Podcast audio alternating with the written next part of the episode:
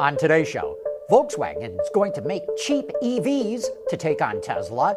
The Bay Area is becoming the epicenter for autonomous cars, and why it's time to drop the F in FCA. All that and more coming right up on Autoline Daily.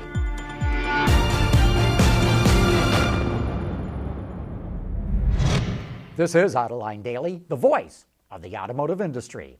Say, is it time to drop the F in FCA? Bloomberg reports that a small investor group is calling for Fiat Chrysler automobiles to sell off Fiat to Peugeot and to spin off Maserati and Alfa Romeo. It wants FCA to concentrate on North America, where, in the third quarter, the company made 97% of its profits. Here's our Autoline insight.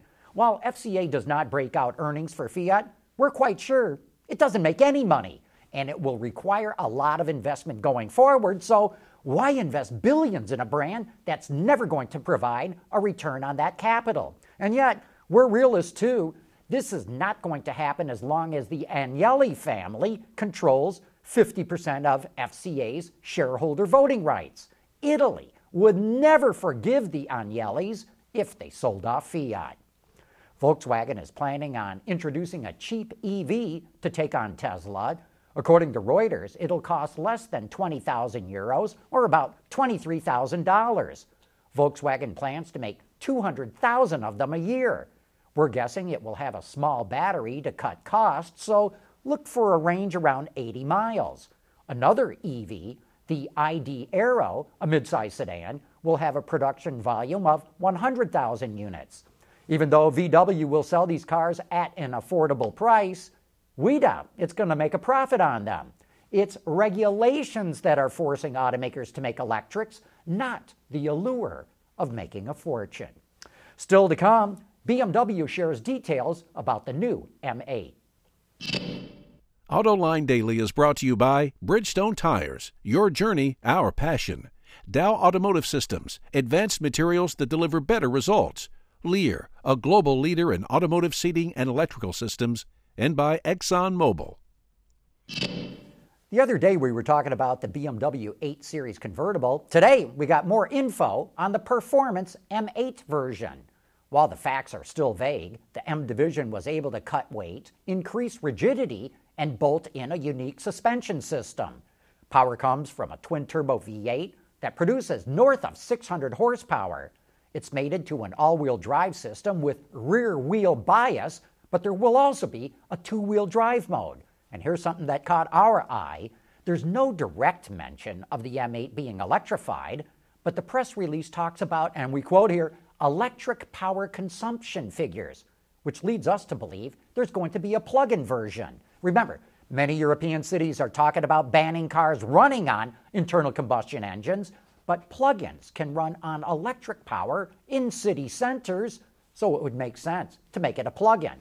The M8 launches in 2019, so it won't be long before we know more.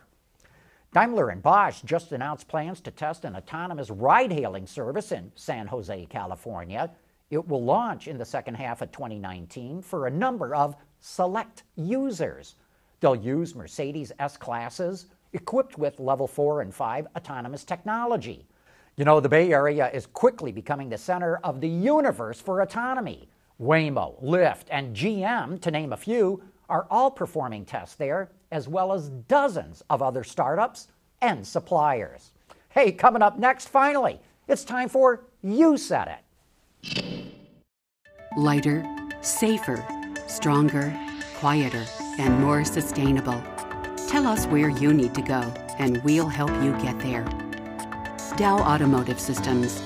We don't succeed unless you do.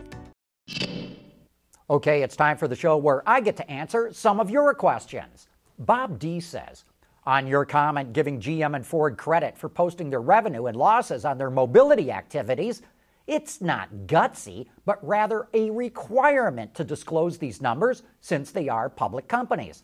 Well, Bob, that's not really the case. They don't have to break out these numbers. That's why we have never seen a profit and loss statement for OnStar. Public corporations do have to provide shareholders with transparency on how the company is performing, but they don't have to break out everything. Stewart says, Why is the government even involved with fuel economy? There's no shortage and doesn't look like there will be for hundreds of years. Modern cars emit practically zero emissions. Could it be that government just wants to control everyone and everything? Well, Stuart, my guess is you're not old enough to remember how bad air pollution was a half a century ago, or remember how much lead there was in gasoline back then. The free market and competition is a great way to improve products and services, but in some areas, like automotive emissions and safety, we can't wait around for market forces to stop making people sick or even killing them. We need regulations to do that. We got a couple of questions here about China. Wine Geek says, now the rapidly growing Chinese market is not growing so fast. So what do they do now? And Fred wants to know, the Chinese manufacturing landscape appears to be full of sinkholes and landmines that favor the local subsidized companies. How will this arrangement be able to penetrate the USA market? Well, I say the world better watch out. As sales slow down in China, Chinese companies will look for other global markets to absorb their excess capacity, i.e., they're going to go on an export binge. But they won't be coming to the USA, at least not anytime soon. With Trump's 25% import tax on Chinese made vehicles, they have no chance of competing in the American market. Brian Murray wants to know was it really smart for Jaguar to invest millions or billions in three new production facilities that are outfitted for ICE vehicles? He means internal combustion engine vehicles. Well, look, we're not at the end of the ice age, at least not yet. Even the most bullish proponents of electrified cars admit that 70% of all vehicles in 2030 will have a piston engine on board. That's nearly three design cycles away so Jag will have plenty of time to revamp those plants if EVs really catch on. 3XYZ S Corp heard our report that GM skipped going all aluminum with its pickups in favor of using many different types of materials to cut cost. He asks, if GM using steel has such a price advantage, why are their trucks so effing expensive? Even the midsize CC. I'm guessing he means the Chevy Colorado. Well, look, cost is one thing, Price is another. GM is pricing its trucks to maximize profits. And as long as people are lining up to buy them, they got the price right. David Lopez wants to know Will having so many different metals increase repair costs and make it harder to recycle at the end of life? Well, David, you'd be amazed at how easy it is to recycle all the metal in a car or truck. Plastics, not so much. Glass, not at all but high volume recycling yards can recycle 800 vehicles a day. That's close to the number of cars that an assembly plant makes.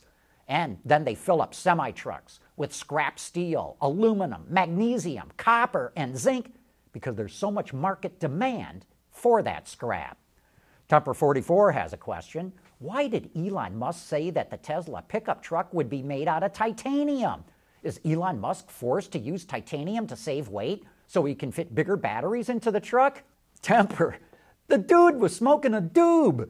He's not going to make a truck out of titanium. Look, a ton of advanced high strength steel costs about $1,000 a ton. Titanium costs around $60,000 a ton. You do the math. It ain't going to happen. And finally, John Viajani says, just getting into referring to the Autoline Network channel for current car industry news I like the variety of items that receive a brief focus and that I can look further into topics of personal interest afterwards. Well, John, thank you for that feedback.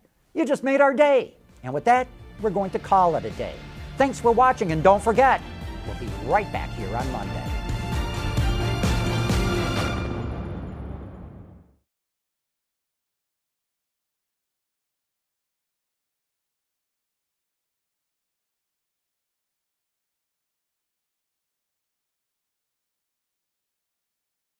Wards is the industry leader for news, data, and analysis. That's why companies across the globe subscribe to our premium service, maybe even your own. Log in for subscriber access now. Check your company's intranet for details and rely on wardsauto.com to keep you informed.